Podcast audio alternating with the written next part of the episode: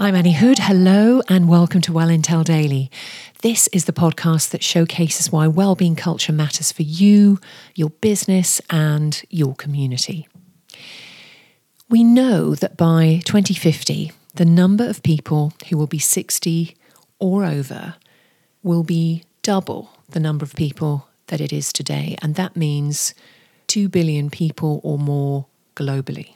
And just to give that a little bit of perspective for you, in 2015, that number was less than 1 billion. And to add to that, those 80 or over will have trebled between now and 2050.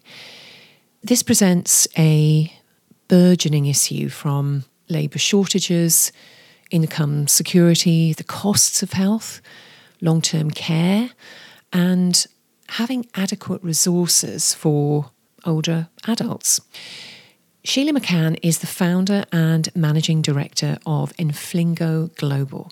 Her consultancy works with businesses that seek to drive health span and optimal living experience. For me, well being is all about a series of choices that an individual can make that will enhance their optimal living experience. 10 years from now, I want to see a world where well being is a given and it applies across all sectors of our community. I think there are some very underserved populations in the world today. One of which I find particularly hard is the older populations. And I think looking at the demographics going forward, there is a need to look after our older populations.